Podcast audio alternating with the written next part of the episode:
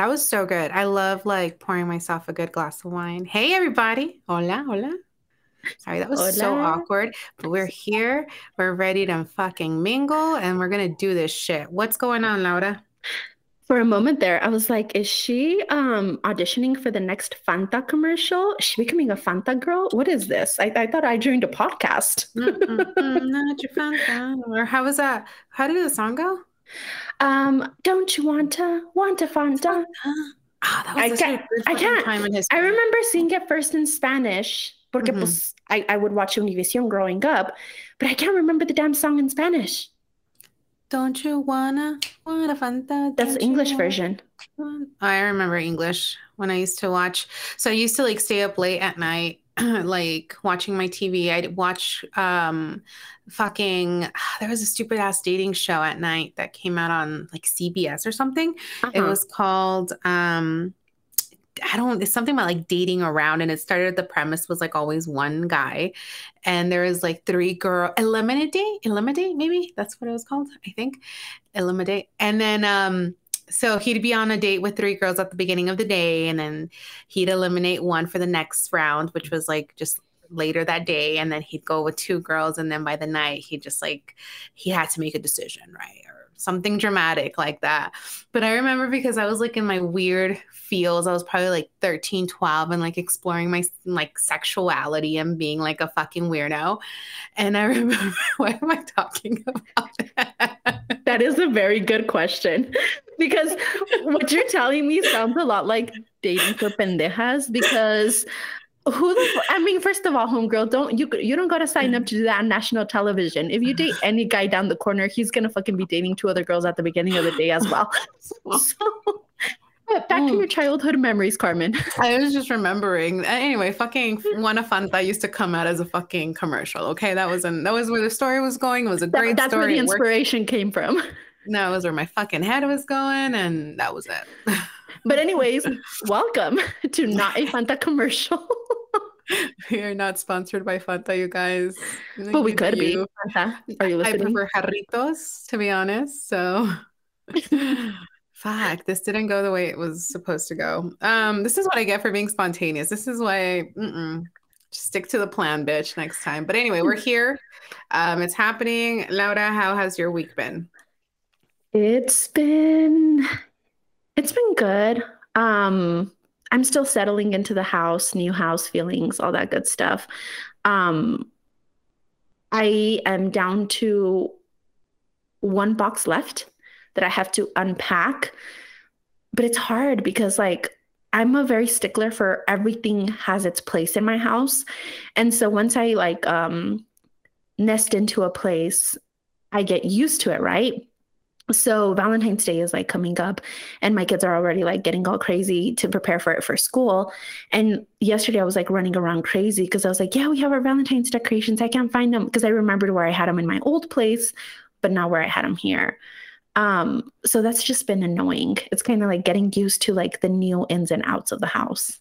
And honestly, you won't fucking find anything until it's like randomly there. What the fuck was I fight, looking for when I moved in with Brandon? My fucking mouse for my, because I work from home also, right? And I have this like really cool wireless mouse that I love. I hate the cables. And I couldn't fucking find it. I found it in a fucking shoe, dude.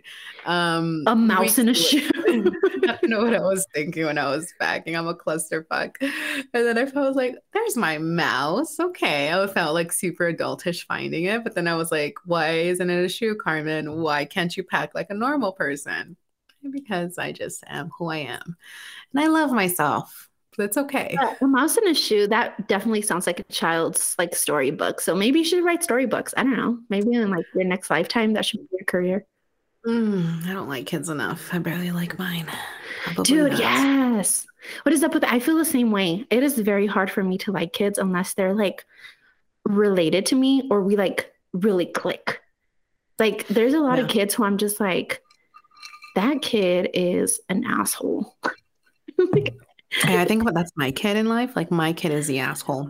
It's okay. But me and I click pretty cool. Like I no. love having conversations with him. I think that he is like that one, he's like that type of person that like you either love him or he annoys you. And luckily he's been around people that really enjoy him, and he's really smart. So I hopefully maybe that continues on.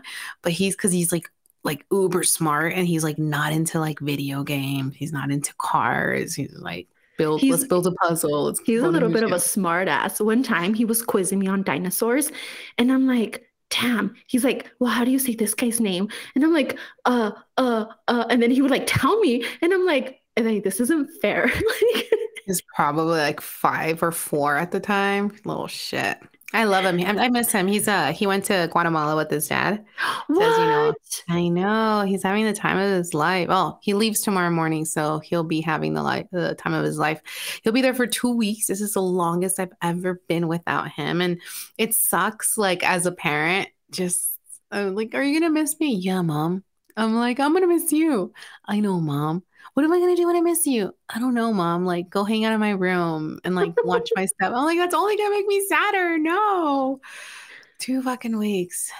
Yeah. So, dude, kudos to you, because I am such a control freak when it comes to my kids. I don't know if it's because like I've been raising them by myself like their whole lives, um, but even my sister, she'll be like, you know, like, let the kids come spend a week with me. And I'm like, no. She's like, why? I'm like, you can't handle them.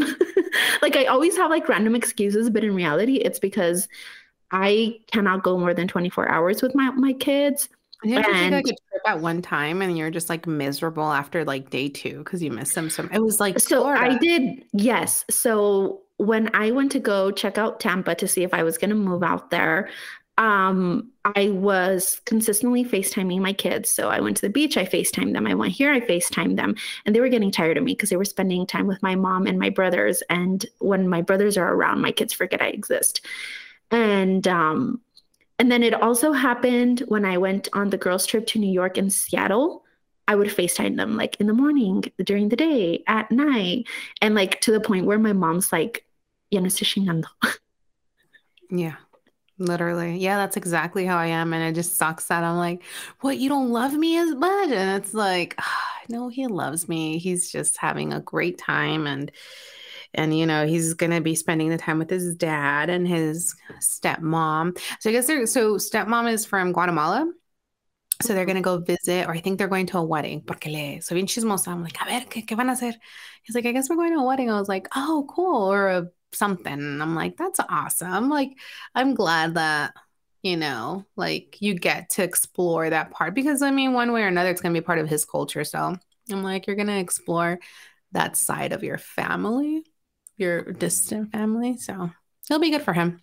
Yeah. And that's exciting. Like, you know, I've only ever been to like Mexico and the U S. And even then I've only been to like Chihuahua. So. Yeah. Yeah. No, he's super lucky. He's getting to, he's been all over Mexico at this point. He's been to a, a ton of places here in the U S, but he's like traveled different places in Mexico. And now like going international, going to another country, like that's just, I'm like, you're so fucking lucky, kid. Like he is. I'm jealous. Yeah. I'm, I'm jealous. Talking about Chihuahua. I'm actually, I have my uh, Chihuahua shot glass today uh, because I brought out this soju. So I'm pre-gaming with the Seagram I had in the fridge. You're going to pregame. I'm pregaming for our podcast. Um, but I'm going to be doing soju shots because of my story. Um, so yeah, but what are you drinking today? Uh, I'm drinking tequila again. So tequila. Look at you, and, Carmen. Uh, the Mexican but, in you is finally coming out. Yeah, it likes me better when I used to drink gin and tonic, but yeah, I haven't drank gin But that and tonic. was like... That was like my clubbing thing. That was, that was another like, Carmen ago. Dedicated, like trying to flirt with boys and get men's attention, maybe, because like gin and tonic is such a like a classic drink. So it's not like, oh, I'm having a margarita. Now I don't give a fuck. Now like my man's having, my man likes me with the margarita or a fucking beer. Like he's okay. But yeah, like back in the day, maybe that's why. But no, I, I do love my gin and tonic. I, I remember, remember when we first started. Um, hanging out that we like would go out, and I would always order uh tequila, you know, I would order tequila shots, and you would judge me. You're like, oh my god, Laura, tequila shots again, have a gin and tonic, have a gin and tonic. No, and finally you got me into gin and tonic, um but nobody ever warned me about mixing tequila and gin and tonic. Well, that's just a like a high school thing. You can't take tequila, for example, and then go and drink whiskey. That's just uh, I mean, I'm from Albuquerque. That that it's I'm from Albuquerque. You can't just do that. If you're gonna do one thing, stick to your one drink. That's like adulting one oh one. If there's one lesson that I, uh, other than having low expectations, high standards, um, it's also sticking to one drink. Two life lessons. There you go. Well, you guys. I stick to life lessons. I stick to one drink at a time.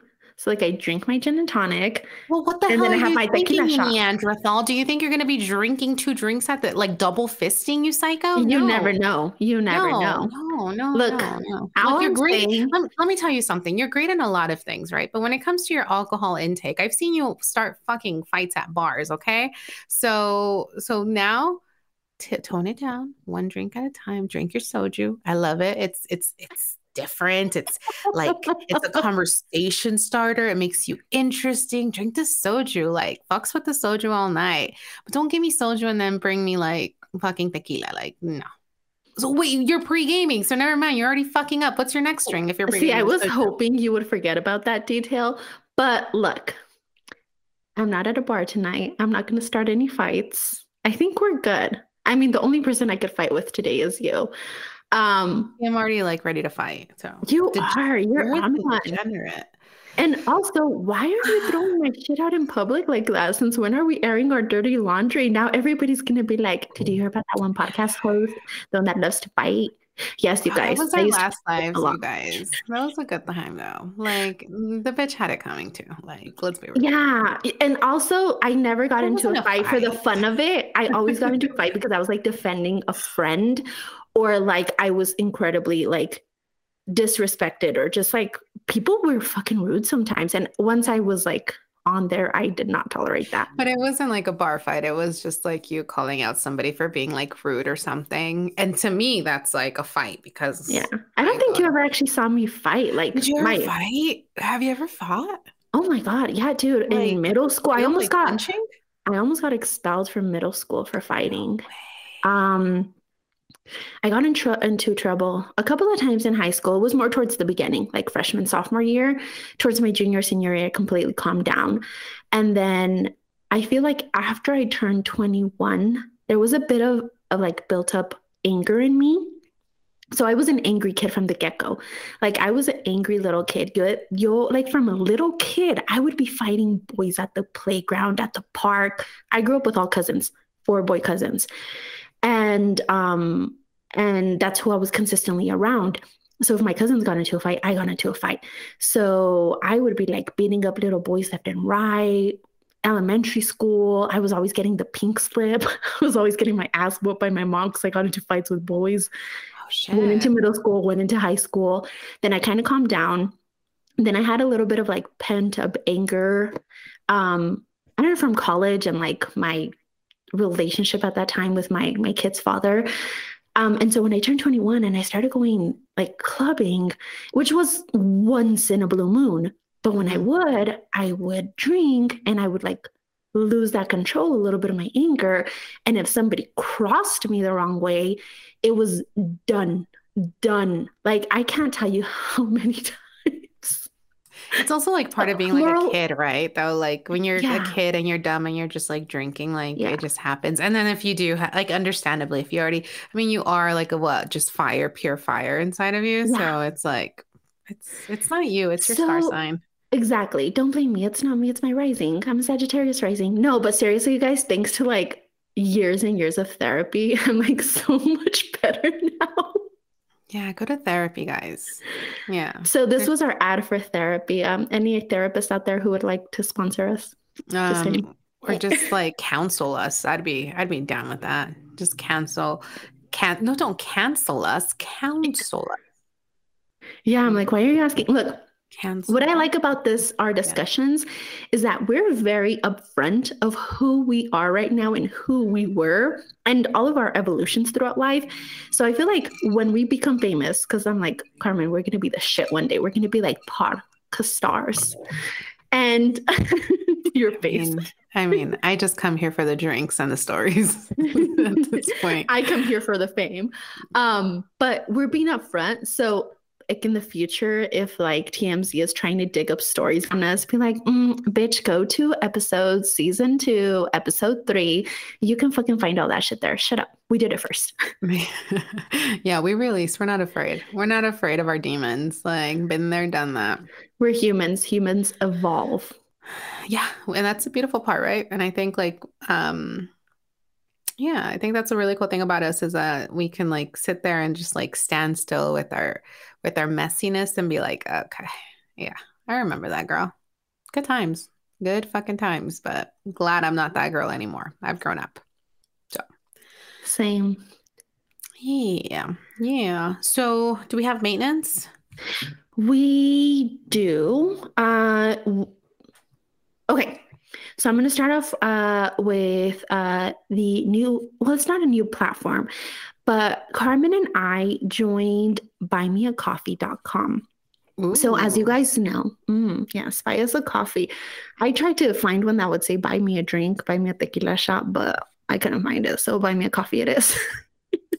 I mean, yeah, I guess. But if... Mm, So let's go into the details of it.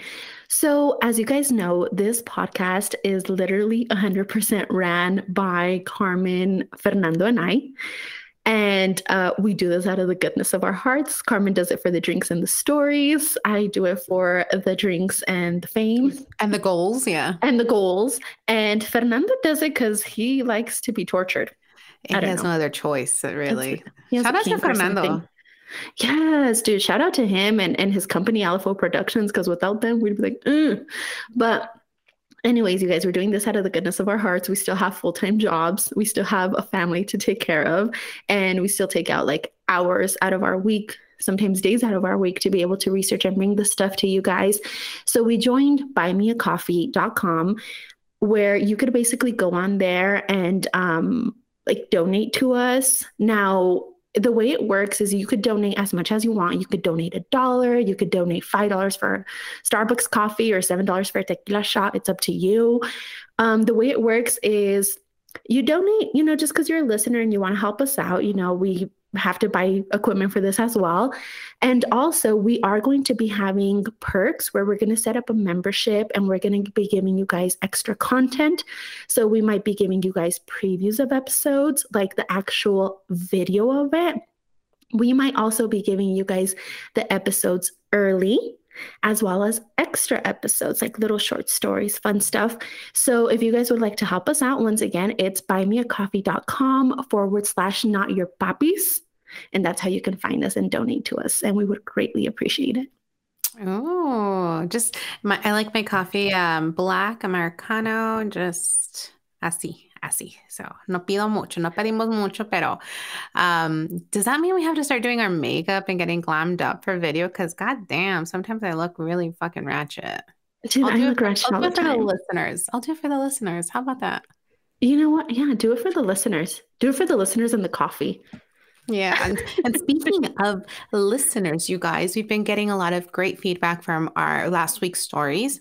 Um, as you guys know, I covered the story of the West Mesa murders, and we've been getting a lot of attention, lots of emails. Um, if you guys go into our Instagram page, our Facebook page, you guys will see that on Not Your Bobby's podcast. Uh, we've uploaded uh, bios and descriptions of the victims from the West Mesa murders. So go in there, support, read their stories. And um, if you guys have any, you know, any images or any stories you, you guys would like to share about our victims, please let us know. We'd love to share that.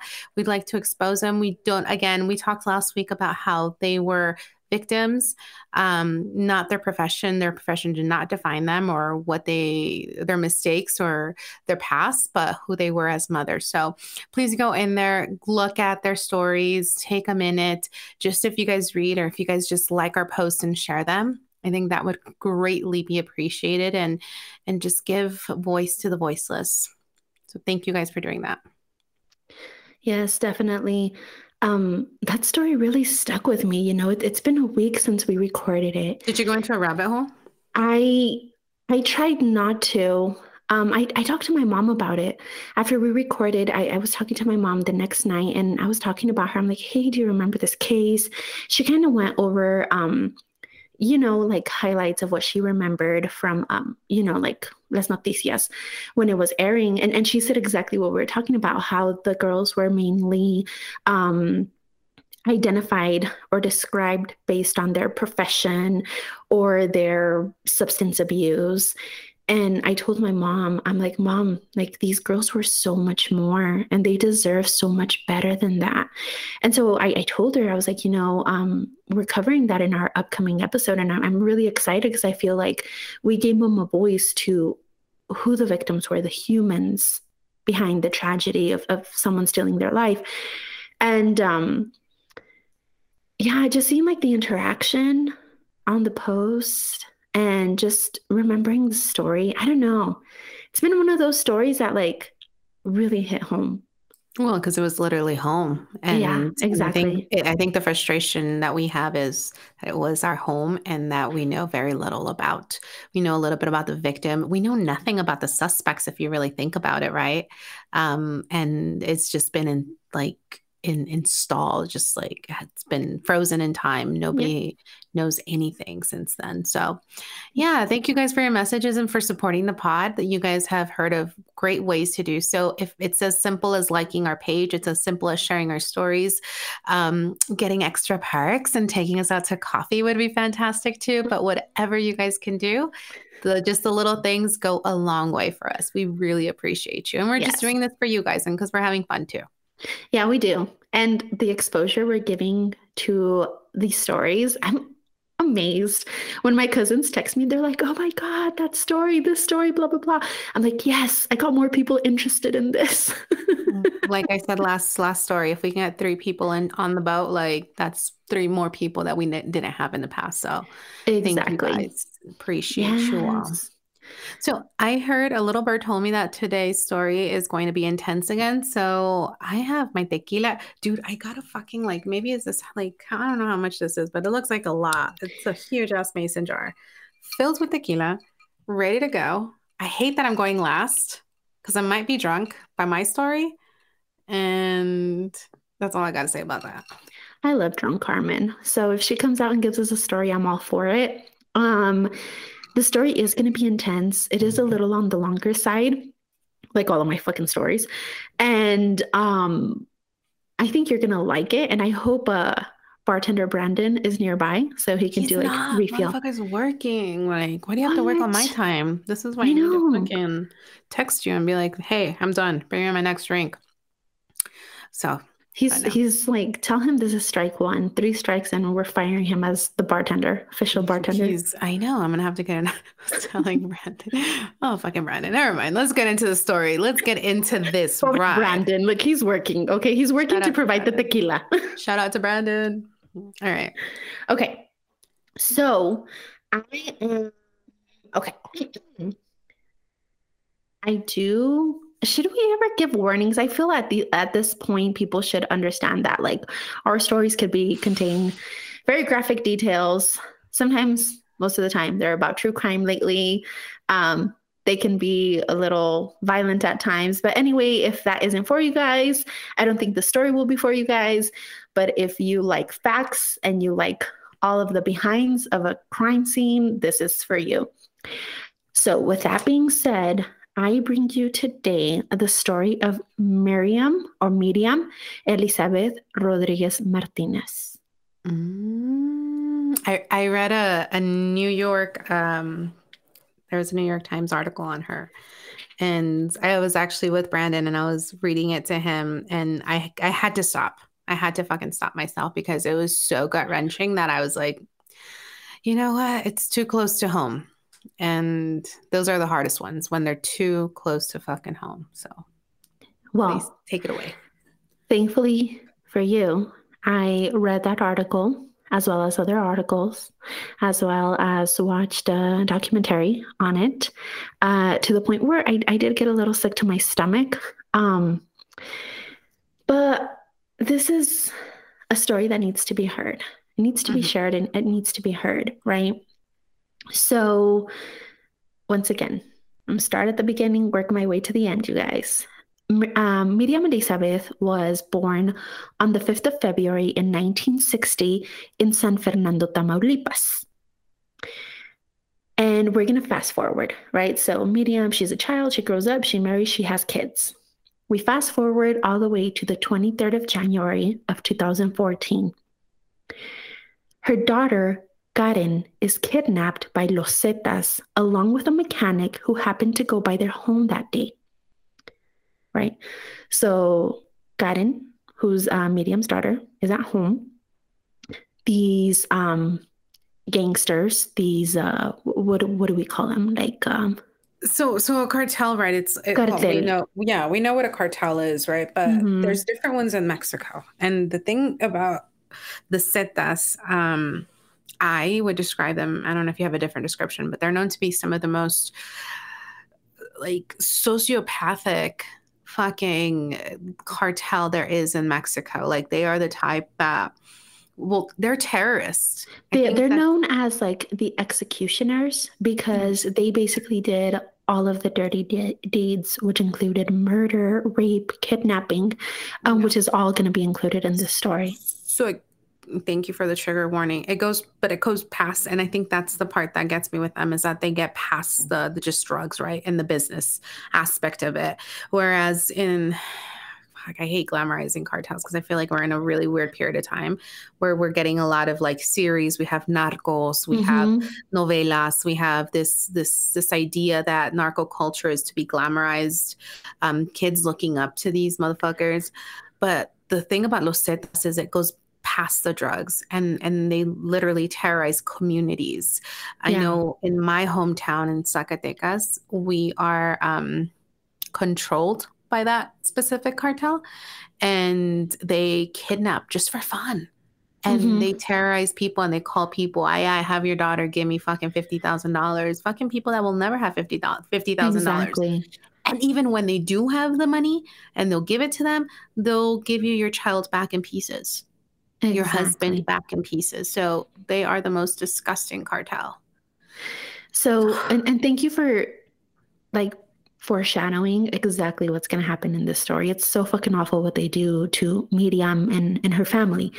So Los Zetas, El Cartel de Los Zetas, some of the members, um, they come to Miriam's home. They kidnap her daughter, uh, Karen. And there was a mechanic at the home that day because they had um, a truck that he needed to work on. So they end up taking the mechanic as well. And the family is later on called and they ask him for a two thousand dollars ransom. So at this point, right, um, Miriam is desperate. She's like, I need to find my daughter. The mechanic is let go because, again, he was just happened to be at the home. He was a bystander. He was not their target. And we need to make sure of this. He was not the target. It was Miriam's family. So they let the mechanic go. And at this point, uh, Miriam is desperate. So she reaches out to the kidnappers. So she calls the, the numbers that they've been calling her from. And one of the men who has been in contact with her regarding the ransom agrees to meet up with her at um, a, a, uh, let's see here. Okay. So he agrees to meet up with her at a restaurant called El Junior, who was like a local restaurant there. So once they meet up at the restaurant, this man agrees to help Miriam for an extra two thousand dollars. The man, so Miriam agrees, they make a deal.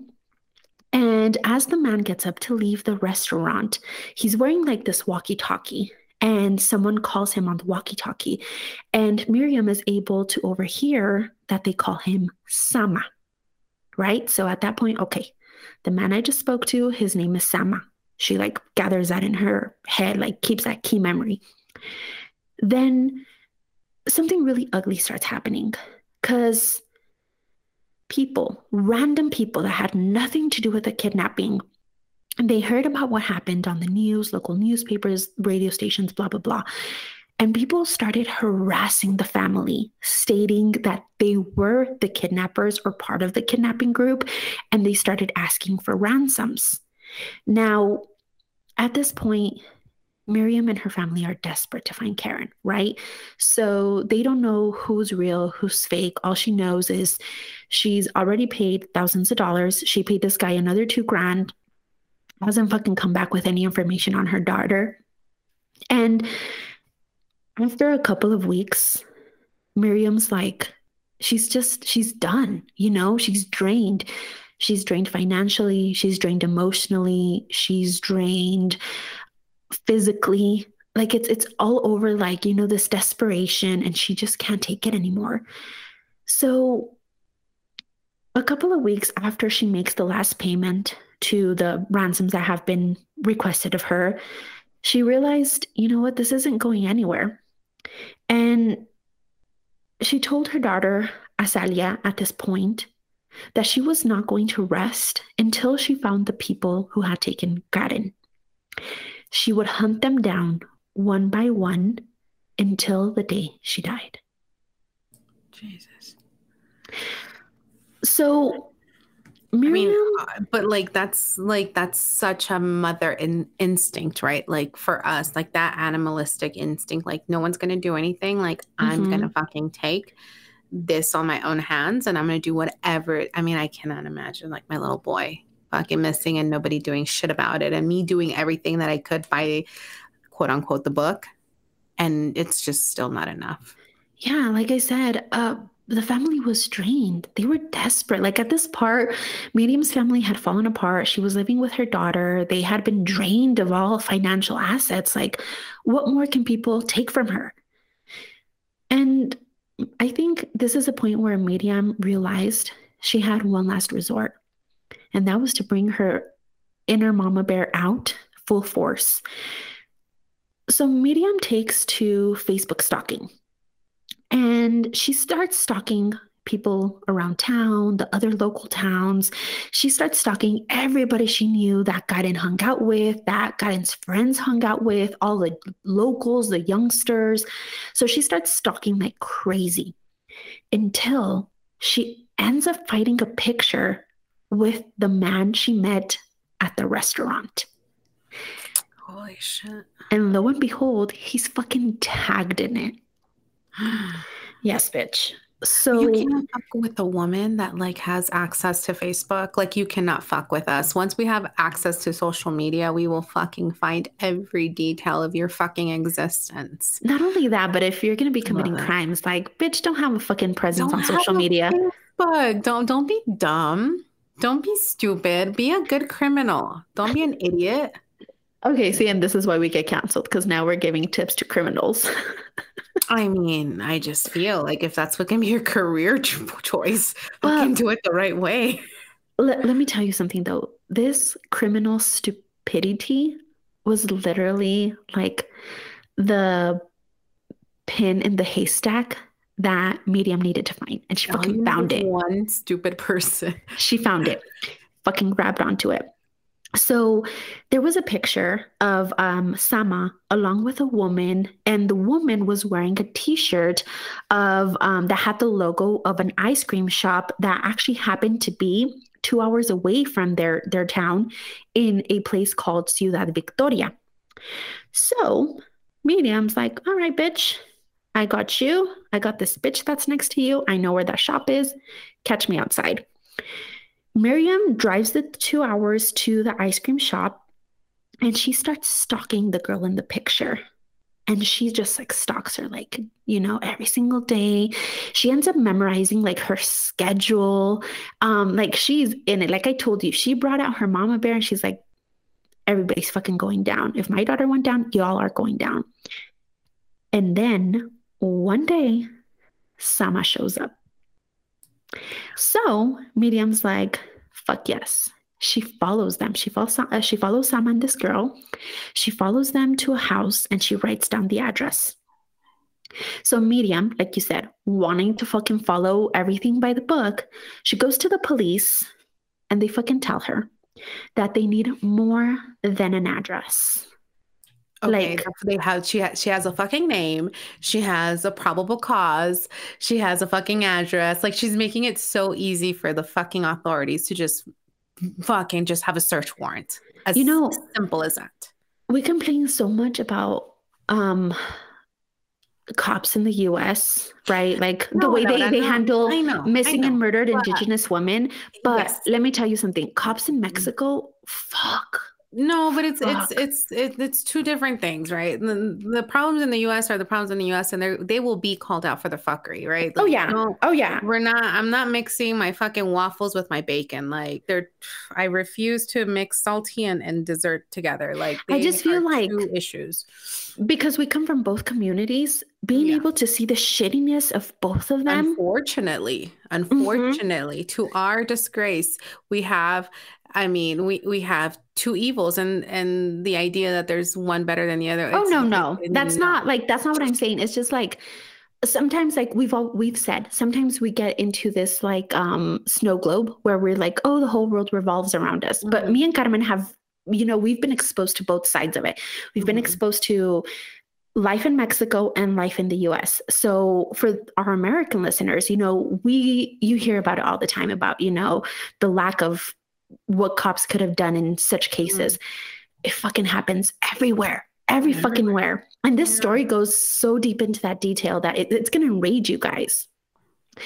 So at this point, right, um, she's like, you fucking need more information? I'll get you more information, right? Miriam ends up cutting her hair and she dyes it red. Total, you know, makeover. She ends up uh, finding an old government uniform she had from like an older job she had had at one point, and she manages to get a fake government I D. So she starts conducting a poll in Sama's neighborhood, and eventually she gets all his information. And she goes to the police. And what do they do? Nothing. They fucking ignore her. Ugh.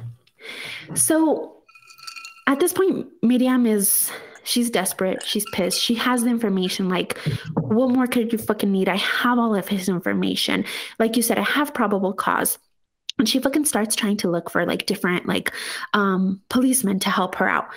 Finally, she ends up finding a federal police that is willing to help her. But by this time, Sama left town. He booked it. And it's funny what happened, the way events happened. On the fifteenth of September of two thousand fourteen, her son Luis was closing his shop when he noticed that there was like a man still in the shop that was kind of browsing. And so he looks at him and it's like, huh, he looks familiar. And then it like clicks. It was fucking Sama.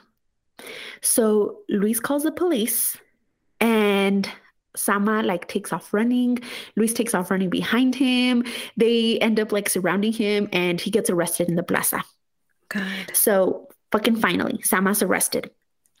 Once he's in custody, Sama ends up giving the police information on other people that were involved in Karen's kidnapping, which included an eighteen-year-old by the name of Cristian José Zapata González. So remember how I said random people would reach out to the family and be like, we're the kidnappers, we're the kidnappers, send us money and we'll give you your daughter back. Well, Miriam had a hunch. This guy Sama fucking knows something. He's the one I met. He's the one I stalked. He's the one I followed. Like, I don't know if it was like that, like, like, you know, like that mother, mother feeling, thing, that, that gut feeling. Sense, yes. Yeah. And that mother sixth sense that we have, that she fucking knew this guy knows something and she fucking, mm-hmm. she gets him. So he gives up Cristian's name and the police go to his house and uh, Cristian is brought in, right? So when Cristian is brought in to testify, he's like, he's fucking terrified. And Miriam, she wasn't allowed to be in the interrogation room, but she was sitting right outside. And while he was being interrogated, she could hear him ask for his mother. I mean, this is an eighteen-year-old. I'm sorry, but like to me, this is still a baby in a way. And he's asking for his mother and he's telling the officers that he's hungry. So at this point, Miriam's like, you know what? Fuck it. She enters the room and she gives him her lunch, gives him her lunch. And then she goes and buys him a drink. And the officers are like, what the fuck are you doing? Like, this is a fucking interrogation. This is a guy that is potentially linked to your daughter's kidnapping. Like, what the fuck are you doing? And Miriam replies, He's still a child, no matter what he did, and I am still a mother. Stop. Uh-huh. And Miriam's small act of kindness actually paid off, because after eating, he told the officers everything. So at this point, Mexican Marines had already killed six of the other accomplices, and he was willing to take them to where they had buried, that where they were buried. So remember, there was various accomplices. Um, six of them have already been killed, and he's like, I'll take you guys to where they're buried, their bodies are. And he leads them to an abandoned ranch. At the ranch, they end up finding buried bones, and inside the house, they find like mounds of um, like random shit, like shoes, tables, chairs, sweaters, shirts, like just mounds of like just really random shit, right? That you're like, okay, this house is abandoned, but why is all this shit like here? And and especially like where it's almost like they took stuff, started making a pile, and just kept on throwing shit on that pile. On one of those piles, Miriam spots a scarf. She recognizes it. It belonged to her daughter, Karen. And the officers told her, hey, you know, uh, Karen's body is not amongst the, the bones that we have discovered here in the ranch. But Miriam's like, mm, no, you guys did a shitty job tracking down these kids, and I don't fucking believe you. Like, my daughter's body has to be here. Like, like Miriam just had those hunches, you know, she had that mother sixth sense, like we said. Now, at this point, a lot of the officers got tired of her because, being around, like yeah, putting pressure. Because she was so pushy. Yeah, she was so pushy. And um, she had a foul mouth, you know, she was one of us. She fucking didn't, like, she didn't play around. She got right to el grano, and she fucking told you off if she needed to. And it's funny because the officers would say that they didn't like her, but they respected her. So she had to be doing something right. I mean, she got she got further than they ever fucking did. And it just so happens that Miriam's hunches were always fucking right. The following year, a group of scientists went um, went to the ranch, and you know they were digging through more of the bones that were found. Unfortunately, none of the um, bones were like laid out in a skeleton. It's almost like they had been like mass graves, and it, it was disgusting. It was it was a horrible sight. And so the scientists, they're tasked with kind of like D N A testing, and they ended they ended up finding that a femur bone that was found at the ranch actually belonged to Karen. Shit. So this this broke Miriam's heart, because although she knew that my daughter is, is somewhere here, I feel like she always had that hope that she would find her daughter alive. Yeah. And it's the fact of knowing for certain that she's no longer alive.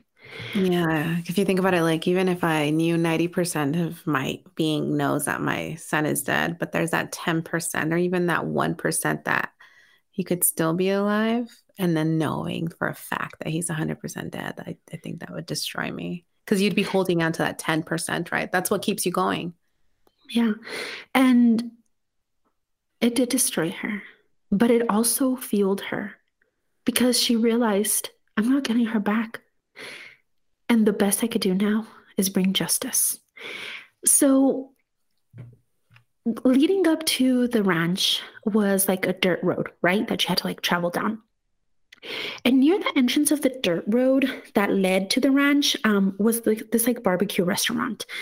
And she recognized um, the restaurant because she had ate with her daughter, As, uh, Azalia. She had ate with her other daughter, Azalia, two days after Karen had been kidnapped at that restaurant. So Karen is kidnapped. Two days later, her and her daughter, Azalia, are eating at that restaurant, right? And the day that they were eating at that restaurant, um, a girl by the name of Elvia Yulitza Bentacourt had been seated at a table by herself. Now, she remembered seeing her there because Miriam and Elvia had been neighbors, and she knew Elvia since she was a kid. So basically, Miriam had seen this girl, you know, grow up. And Elvia has a rather sad story because she was abandoned by her mother, who was a sex worker um, at a nearby brothel.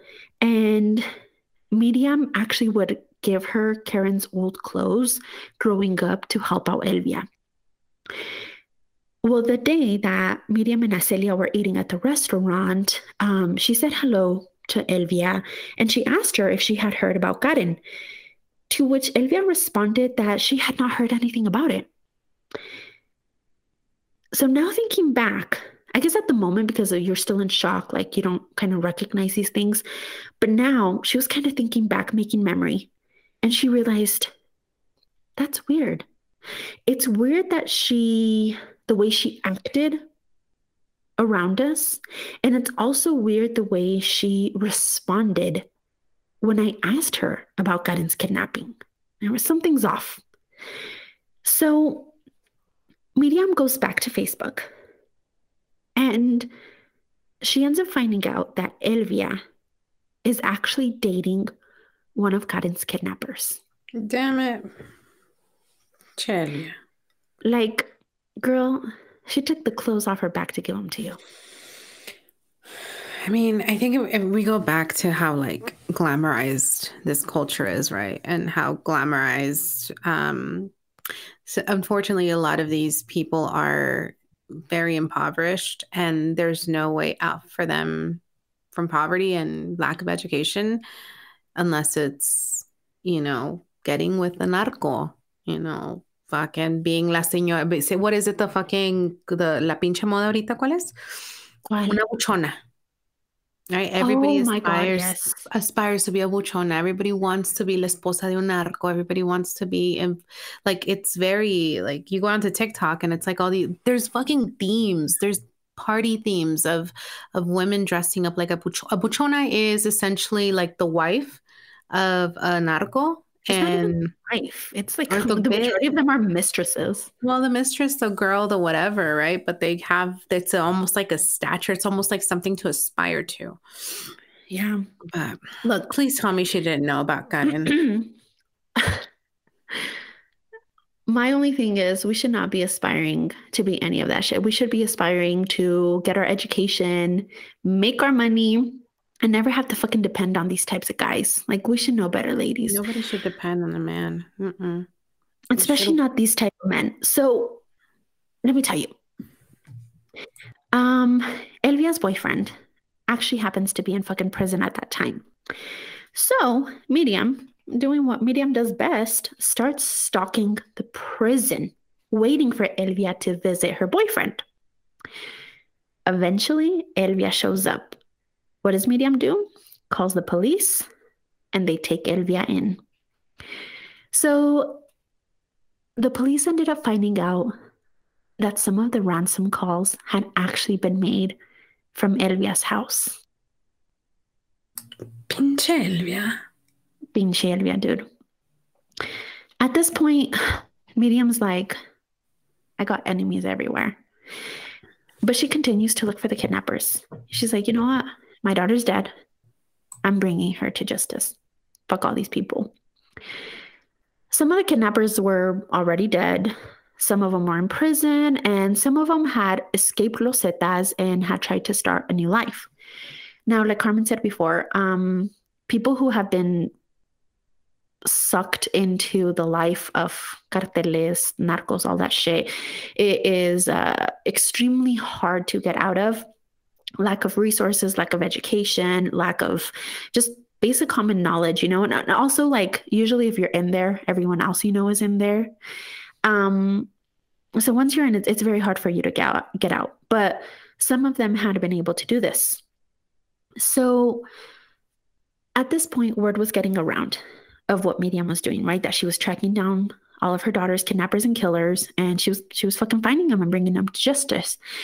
And the people in Miriam's town, they, with very, very good reasons, were scared for her. They were scared for Miriam because when you mess with the cartel, it usually means that you're fucking signing your own death warrant.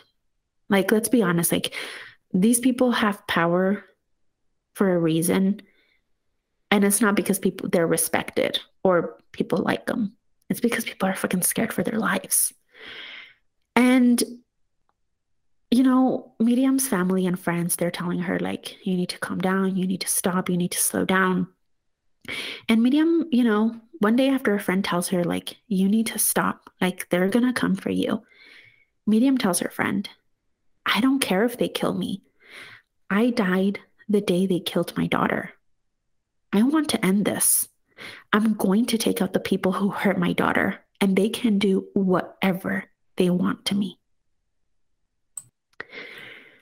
And Miriam, she had fucking amazing stalking and tracking skills, because she was actually able to track another one of the kidnappers, Enrique Joel Rubio Flores, um, who happened to be living now in Aldama. So Miriam makes her trip to Aldama and visits his grandmother. And she tells her about the situation. So Miriam tells the grandma about Karen's kidnapping, the situation, how her grandson was involved. To which the grandma replies, at least he's going to church now.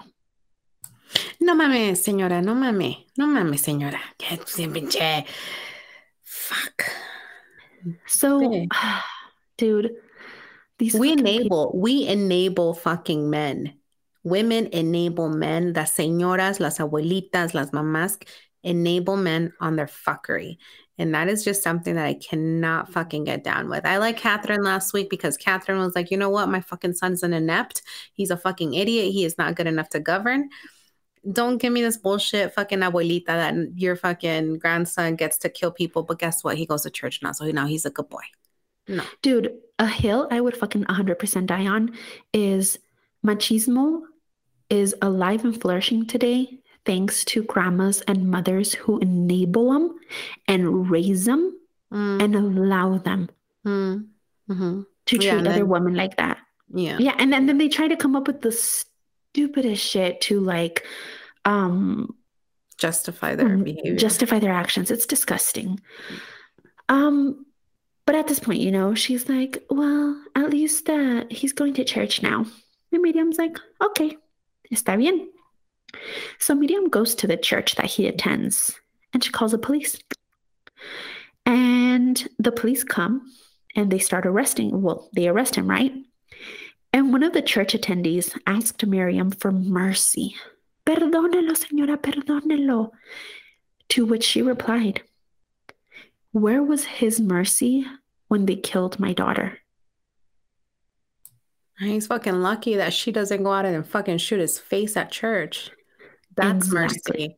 Fucking holding him accountable for his fucking actions is mercy. Mm. Exactly. So, you know, another one down.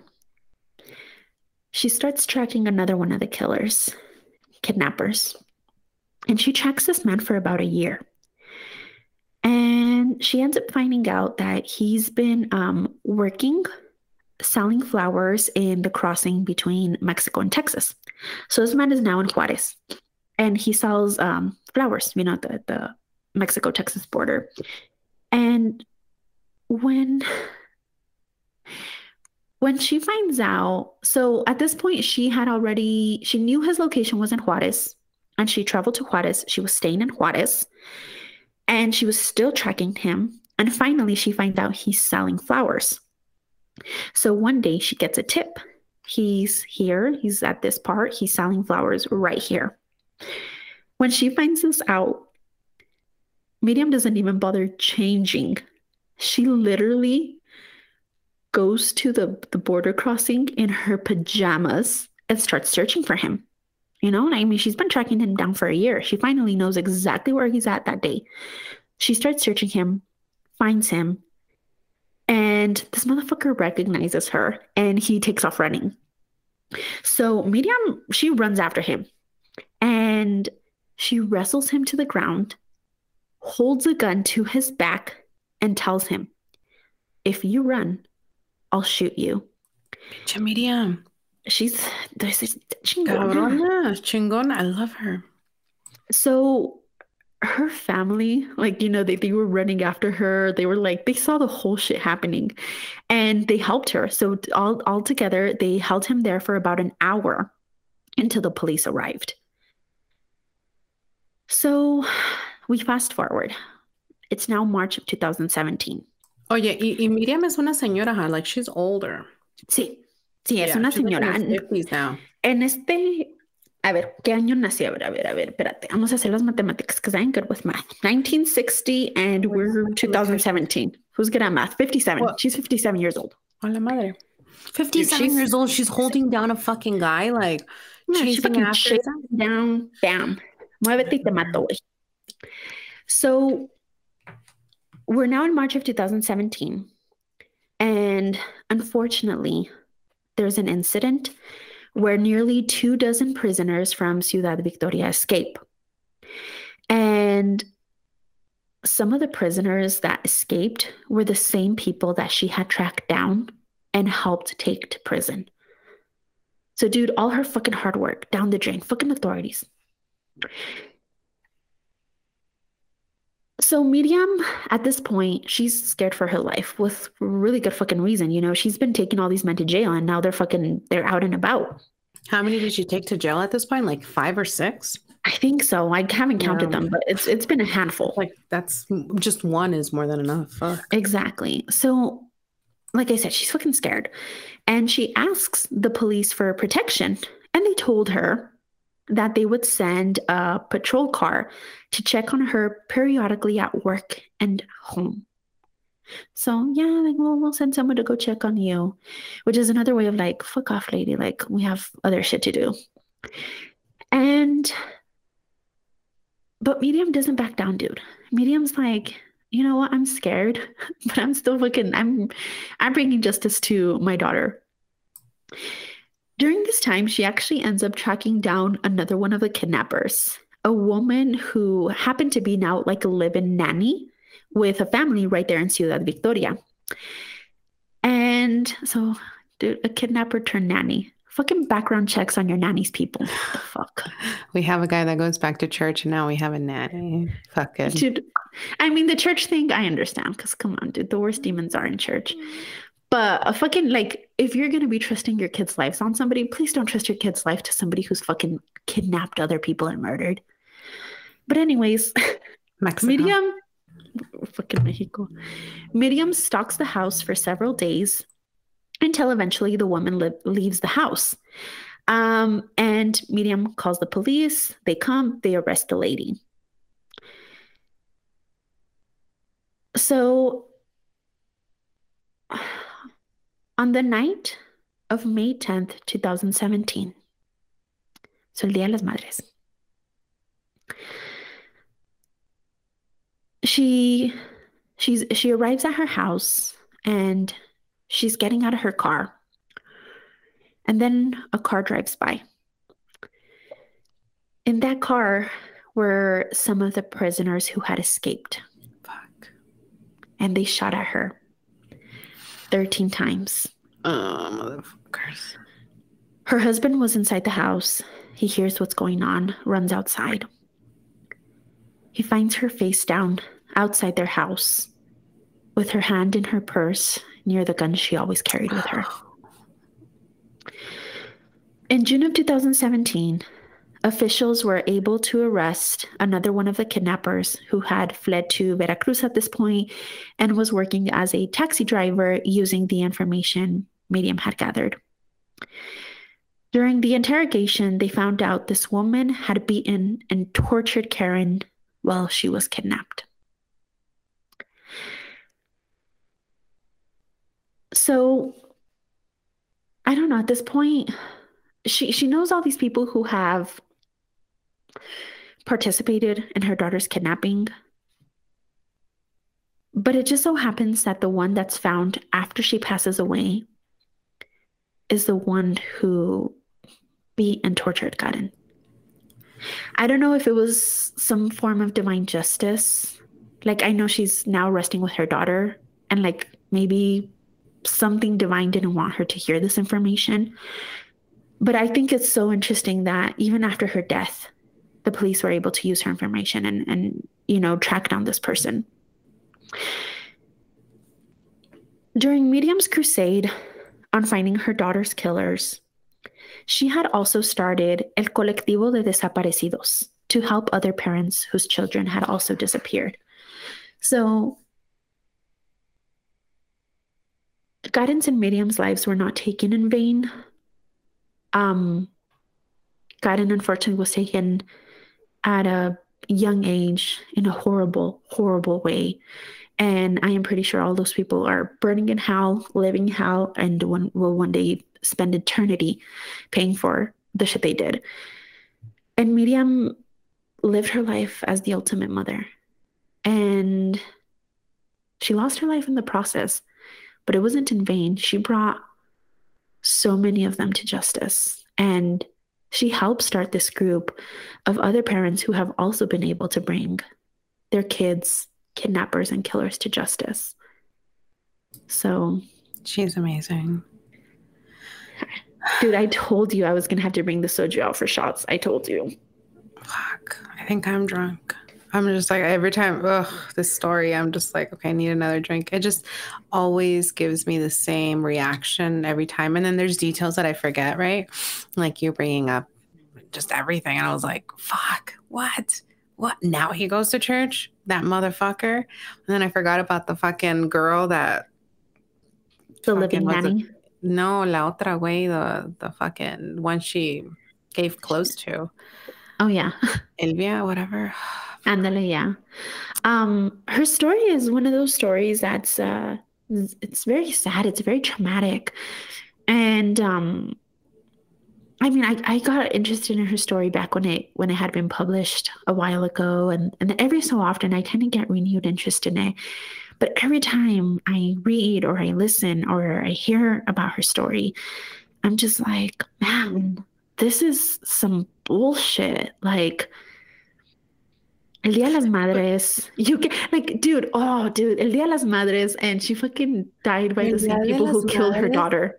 She gets to reunite with her daughter. That's... What a most beautiful gift. It's almost that is like a positive way of looking at it. Honestly, I see this story, and yes, it's gut-wrenching, but I also see this story of, like, chingona. Like, that is a definition, and she, she is a reason why this podcast flourishes, because it's the story of a woman that just did not give up even when everybody did, right? When no one is listening, and she was like, you're gonna fucking listen to me. You might not fucking like me, but I'm gonna make you listen, and and we're gonna do something about it, and I'm gonna help you because you're obviously an idiot, so we'll make this work out. To the point where they're fucking finding suspects after the fact, after she passes. Really good job. I love Thank story. you. I, I really hope I do all these women justice. They fucking deserve it. They do. They do. But, you know, here's to Miriam. I'll be taking here's a shot of uh, green grape soju now. Green grape. Salud. Thank God I ate before this. Mm. I had a salad. Sounds like a bad idea before drinking. Yeah. You hear that? What is that? It was me opening it. So oh. apparently um, there's this like very cool trick um, Koreans do when opening up their soju bottles, where they have it like um, like upside down, and then they like, twist it and twist their arms and open it. And it looks fucking cool. I see it like all over Instagram and, and TikTok. But I'm like, if I fucking do that, I'm going to drop the bottle, or I'm going to open it the wrong way. And it's and I'm like, it's... I'm not willing to waste the soju. I feel like you should open it during our live on Instagram. So, so that gives me a whole twenty-four hours to practice. Whole twenty-four hours. This episode will be released after the fact. So um, if you made it to our Instagram, you'll get to see Laura and let us know how Laura did. Whether her. I actually did it or not. Like, people are going to see me on live, see whether I, or not I, I was able to pull that shit off. Thanks for the pressure. Good thing this podcast or this episode gets released after the fact. So we could always heard. delete it, you know, just like it never happened. Cut the life. uh, Fernando, cut this out. Um, okay. So, so wait, I have to, I have to ask ahead of time. because I'm What's preparing up? to start taking my shots. Are you going to, did you actually go light like you promised? Or are you going to fuck me up again? Emotionally, I need to be prepared. You need to be prepared. I say like drink regardless, because it's always the unexpected with me. Um, but no, this time I'm going to go lighter. Uh, I think this story is, this story is just about a, a, just a bad bitch that I love and I hold dear to my heart. And ever since I found out about her, I was just, I always like, just love her story. Um, yeah. So it's going to be lighter. It's not going to be, I'm not going to give you a murder mystery. I'm not going to give you a, might be a little sad. 'Cause tell me what bad bitch fucking doesn't go in, you know, it's always sad. Regardless. But this is the story of a woman that one time Picasso called as the greatest artist that ever lived. Oh, um, snap. I okay, know. Well, give it to me. I will give it I to you. I trust you. Yeah, no. So have you heard of Celia Cruz? I do. She's fucking the queen, la reina. Azúcar. Yes, yes. Celia Cruz was a huge legend, especially like in Latino communities, regardless if, I mean, because we're not Cuban, not even an ounce of us is Cuban, right? But it, she was such a living legend in Latino communities that the day I remember she died, she was, I was like twelve and everybody was crying. My family was crying. I cried. The day she died, I was devastated because I love Celia, Celia Cruz. Rie y Llora is one of like my all-time favorite songs. Yes, every we all have like a favorite song from her. Um, so Celia Cruz is is a legend in her own right, and she has an amazing story. There's even a novela that was released in Telemundo. Um, but this is a story of somebody who came up during the time that she did that's lesser known. She's actually known to have created what's um, Latin soul music movement. Um, she would be like the Beyonce of this time. Um, she sang a lot of ballads, but she was known, she was mostly known for her salsa music. So this is the story of La Lupe, who was born in the barrio San Pedrito in Santiago de Cuba in nineteen fifty-four. So La Lupe, she grew up during the time of Fidel Castro, right? As we know, ooh, that face, that soju face. It, it, it, yeah. Oh, another it one. hit the take spot. Drunk Carmen is here. She wants you to take another one with you. Ahorita nos vamos a poner todas pedas. All in honor of La Lupe and Miriam. And La Lupe and La Miriam, right? If you guys are driving, please don't join us. If you're not driving, please join us. Please join us. Um... So La Lupe was always, she, she was great at dancing. She was great at singing. She was great at putting on a show. Um, she was in school when she was a kiddo, and um, she once walked from her little town, her little hometown, all the way to La Habana to do a, um, to join a competition. And she sang Olga Guillot's song called Miénteme. And at this competition, she actually took the show. Everybody was like, wow, this girl can sing. And she won first prize. Um, first prize. Olga Guillot ended up getting the attention of this little girl who had, you know, won the competition. And she goes up to her. She says, hey, I loved it. Beautiful. But you're sounding too much like me. I want you to find your voice. I want you to find your style, and I want it to be yours. And that really like resonated with Lupe. And she's like, you know what? Yes, I am going to be me. I'm going to find my style. I'm going to find my groove and whatever makes me happy. In nineteen fifty-five, she moves with her family to La Habana permanently because her family really wanted to become, wanted her to become a teacher. And she's just like, mm, no. Her dad was like super dominant. Um, and didn't want his daughter to be a singer because it would like take away her from being a teacher, but mostly because it was just like too much, right? Like it was too extreme. And the thing about La Lupe is that she didn't sing. She sang. Like she had soul inside of her. She had that just that some passion, some, that passion, that girth inside of her that was just made her stand out. So she was just like, you know what, Dad?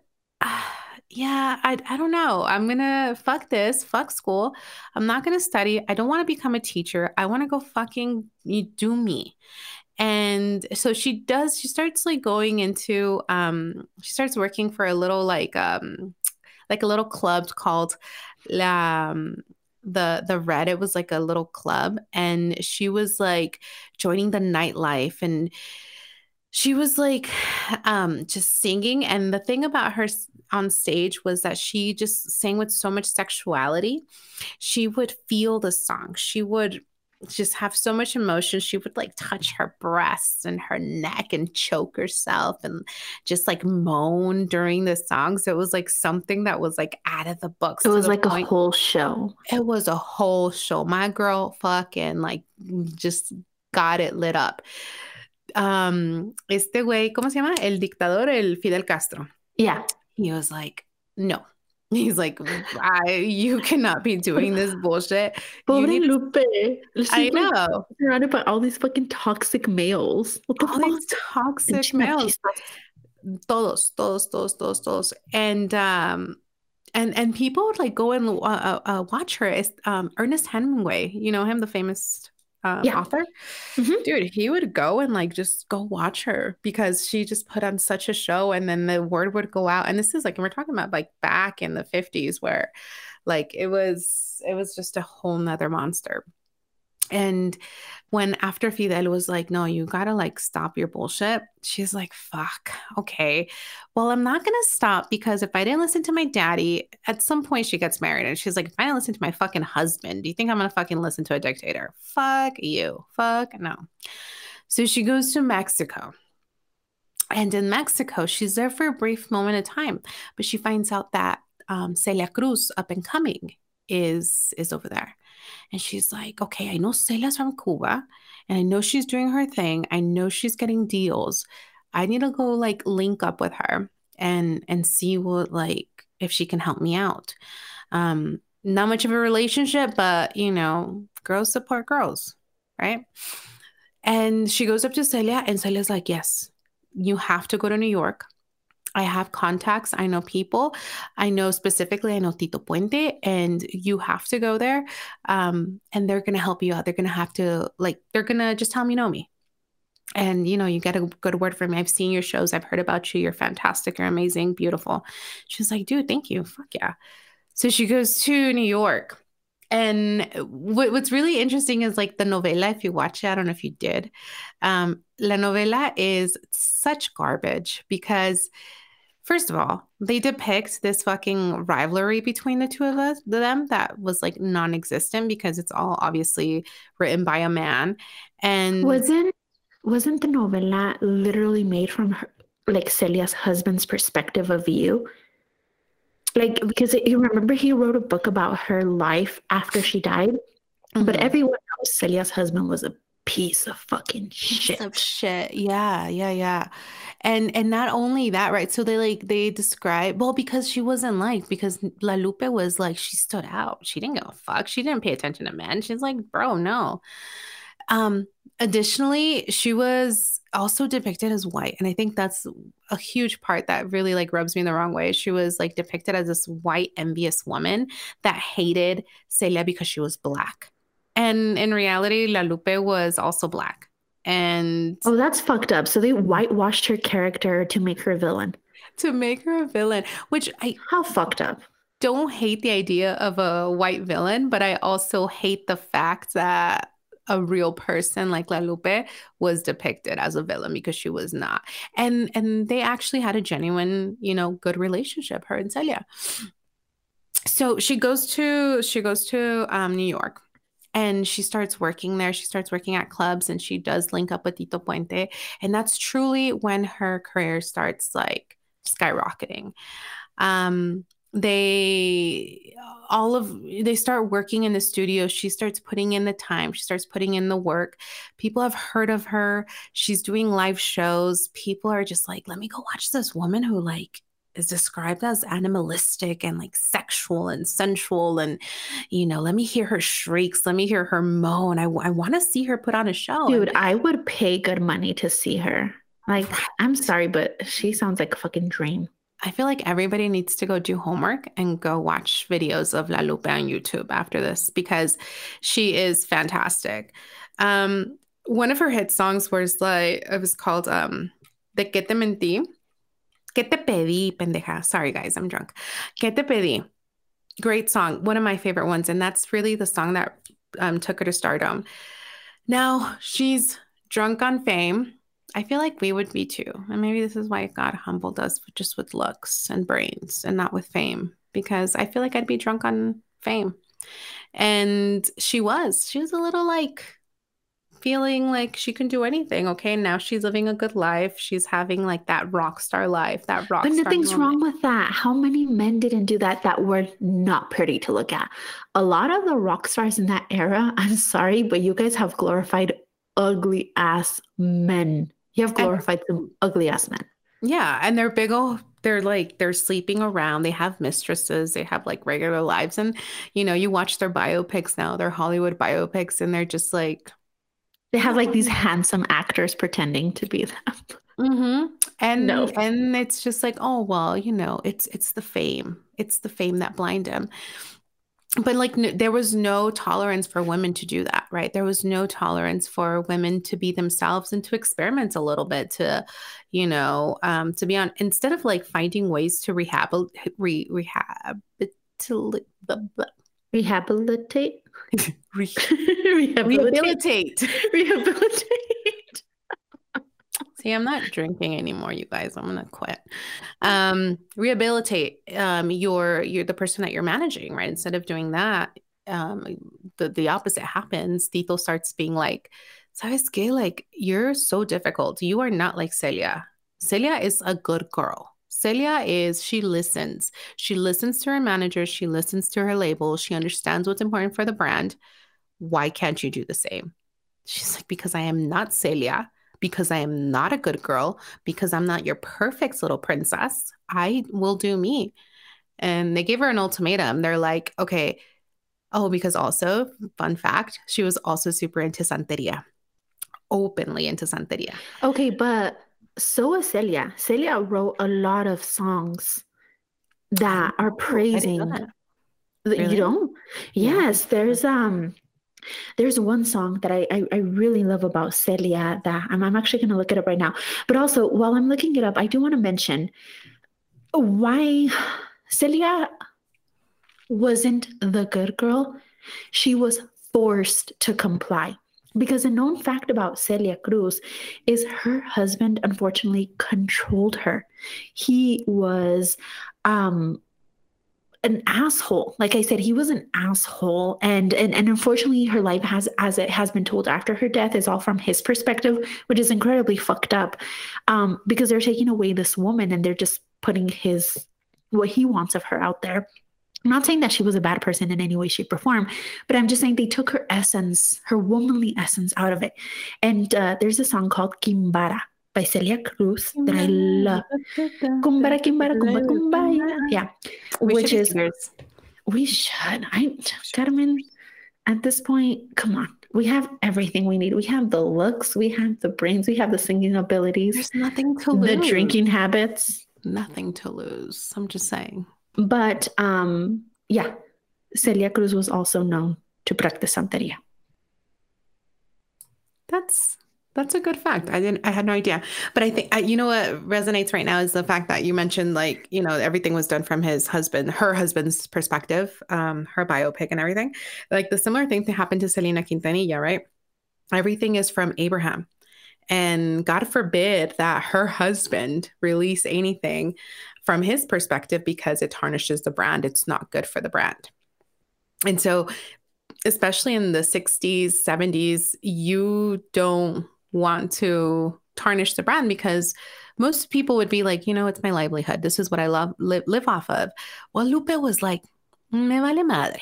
Me vale madre. And there's never, the man who controls me has not been born yet or already fucking died. I am not going to let a man fucking tell me what to do ever, ever, ever. And so she um, gets dropped from the label, and Tito tells um, Tito all the money he is going to save from dropping La Lupe, he invests it to Celia.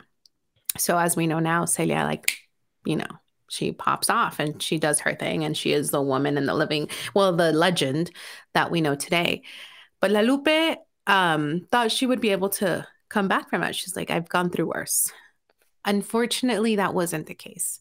At one point, she started, again, getting heavy now into drugs and her lifestyle. She started, she, she kept on like releasing songs, but it just wasn't the same because she was blacklisted by, by all of New York and all of the big producers and big shots that, you know, once thought that had a, sh like she had a shot with them. Now she didn't, because now she didn't have a reputation and she just wasn't who she was. Um, her house gets burned, gets burned down because she had a bunch of candles one day. And that's when like, she's like, okay, maybe my lifestyle isn't the best. Maybe it's my Santeria. Maybe it's my beliefs. So she becomes an evangelical Christian. I know. No, very, baby, no. I know. So no. She sells out. Yeah. So by towards the end of her life, she was literally living off of charities and she was staying in different houses. Um, and by nineteen ninety-two, she suffered from a massive heart attack at age of fifty-five. When I think of fifty-five now, it's not that far away from my age today. So she was really young when she passes away. Um, But she had also started like doing gospel music to see if that would hit off, but it didn't either. And the thing about evangelical Christians is sometimes they're not, they're great at preaching. Sorry if you are one, apologize in advance. But when, when you transition from having like a life of sin, you know, I guess. It's not sin. She I mean, had a life of pleasure. She had a life of passion, pleasure, and happiness. Mm-hmm. And everything that brings us happiness is viewed as sin if you look at extremist Christians. Christians. Yeah. I think I'm drunk too because I'm slurring. I'm slurring too. But um, I think I, I think the biggest takeaway here today is go listen to a bad bitch. It's twenty twenty-two. We forgive these women, right? Give her the attention she would love. She would love for us to go and she deserves it. She deserves it. We just had a rough story about um your girl, someone we love. Miriam. Miriam. There's another one, Marisela. She was intense too. Las tres vidas de Marisela on Netflix. Yeah, yeah. Oh, let's not talk about it because I, I actually want to do a story on her. Okay, please do. Um, but yes, so let's cleanse our palate with something light, something easy. I promised you guys I can do it too. I can be light and easy. Go listen to my favorite song, and which is Esa la que les dije, ¿cuál les dije? Que te pedí. Beautiful song. And just blast it off when you're doing que hacer el, el domingo, please. So when we look for her, mm-hmm. um, because I'm looking for her. Okay. So when you guys look for her, actually look for La Lupe. La Lupe. Okay. Que te pedí, La Lupe. I'm going to be playing this as soon as we're done recording. Yes. Um, yes. But, you know... I'm a little saddened by her end because for someone with so much passion, so much talent, and just overall so much girth in life. Yeah. I, to see her kind of end her life in that way, kind of um, sad and miserable, right? Mm-hmm. And now depicted as a fucking villain in a white woman in history. Like, it's it's outrageous. She deserves better. And yeah, I say let's fucking stream her music and uh, give her memory. Because, you know, something something in Santeria is like paz y progreso. You know, you elevate the souls after they've moved on to the other world. I like that. Let's elevate her soul. And what makes me happy is that a lot of like the influencers, like the Latinx influencers that I follow, like on TikTok or Instagram, they all know about La Lupe, and it just makes my heart so happy. I'm like, oh, so she's not that unknown. It's mostly like, you know, Tito wanted to get rid of her. She has literally a song where she's talking, she's like bashing Tito Puente. She's like, Tito me bajó de la música y me, me tumbó de mi carrera. Like, she is just talking mad shit about him.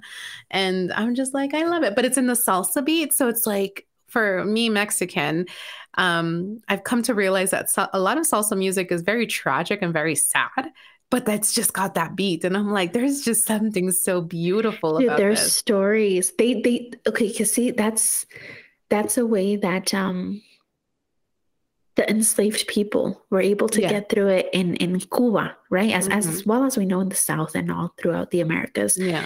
Through but music. They, they kept that that music, that soul, and they told their stories. That's why their stories are so well and alive, even though none of it was written down. I wonder what like the colonizers would think of like, you know, the slaves that they think, oh, they're really happy they're slaves. They're really happy to be enslaved because just like the beat of the music. But in reality, if they knew the lyrics and how like intense they were and, you know, because even me as a Spanish speaker, like the lyrics kind of go over my head because the beat is just so good. And they just sing it so happy. And, and they digo, pues, quién sabe, a lo mejor ni sabían los güeyes that they were talking shit about them. Yes, so. ahí, ahí andamos bailando on the song about el negro que le matan a su negra, and now he's out looking for uh, revenge. Uh, the revolt, uh, ¿cómo se llama la... Ay, ¿cómo se llama? I can't remember the song exactly right now, oh, but I remember that's the theme that of the song. But, uh, no you know what? Ándele, ándele, yes. Uh-huh. And in el año, ah, guys, I love salsa music. Let's let's end today's episode on that good note. Go listen to your favorite salsa artist. Go dance. Go out this weekend. Go have fun. Go take a drink in honor of tonight's episode, in honor of Miriam, in honor of La Lupe, and go live your best fucking life. Yeah, that's what I got for today. And fuck all the fuckery in the world today. All of it. We'll see you Always. next time. Cheers. Cheers. Bye, guys. Bye.